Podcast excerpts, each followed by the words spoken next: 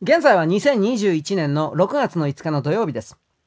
最近になって武漢のウイルス研究所からウイルスが漏れたのだという論調が主流派になりつつあります。自然発生説を抑えて、このウイルス、うん、まあ人工的に出された、作られて出されたということにおけるですね、探求をやっていたのが、ネットの中におけるアマチュアのですね、集団です。調査団、ドラスティックと言われる調査団です。まあ、あの、国も国籍も人々も全部違うんですが、とにかくおかしいおかしいということで、中国の政府、人民解放軍などが出していたような様々な公開情報をまず一旦全部ダウンロードして証拠保全して、その上で並べ替える、追求する、現場をですね、調べるというふうなことをやっていたような調査の方々なんですが、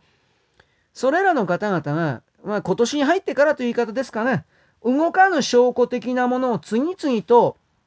見つけて、そしてそれを彼らは何かの証拠を見つけたらすぐリアルタイムでネットの、ネット上に公開しているので、ごまかしようがなく、何百万人の人の目がそれを目撃し、そして、いや、これはこうではないか、というふうな意見のすり合わせがあっという間に瞬時に行われ、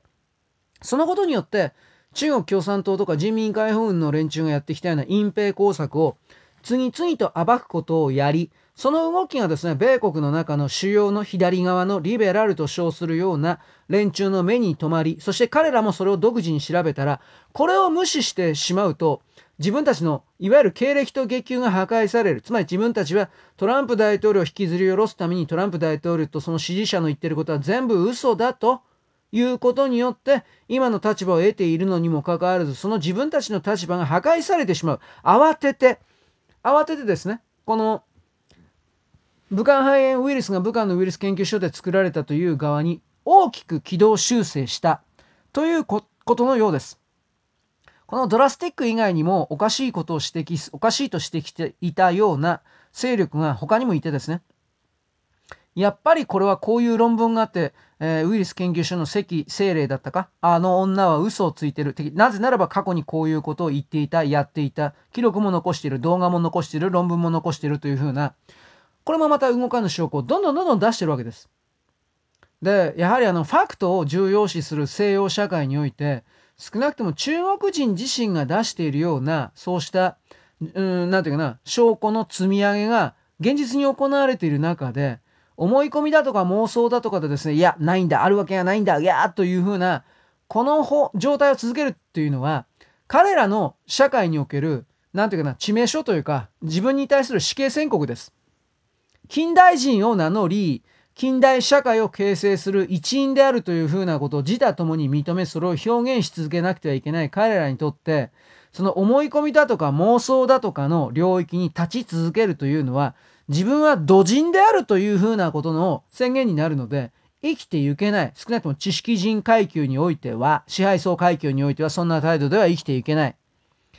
だから、私はそれが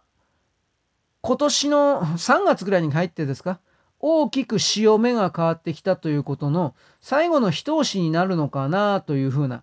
これは思います。まあもう一、もう一つ二つなんか出てきそうかなと思ってますけど、今の動きだけでもかなり十分かなとも思います。つまり、本音では中国をかばって中国と一緒になって、えー、世界支配、お金儲けみたいなことをすれば自分は儲かるんだけど、それをやるためには、なんていうかな、今上がってる事実情報の量が多すぎるということですね。それを覆い隠すほどの強権を誰も持っていない。強い権力を誰も持っていない。そしてまた、彼ら自身もそれらを見てきたというか見たんでしょうね。これを否定するのは無理だというふうな判断になったんじゃないですかね。うん。いっぱい英文の記事出てます。これらに関して。ドラスティックだけではなくて。時系列に沿って中国共産党がおそらく一番早くコウモリのこのウイルスを改造して人間に飛び移るようなタイプに最初に手をつけていたのは米国ではなくてどう考えても中国であるということの動かぬ証拠的なものを時系列で出しているような言論、空間、メディア、媒体が複数出ております。昨日、おとといぐらいの段階で。それでも中国の味方をするという人たちがこれからも続くのであれば、その人はもう明確にもう引き戻し後戻りができないくらいに中国から利益供与、中国、韓国から利益供与を受けていたような人たちなのだろうと判定を下しても、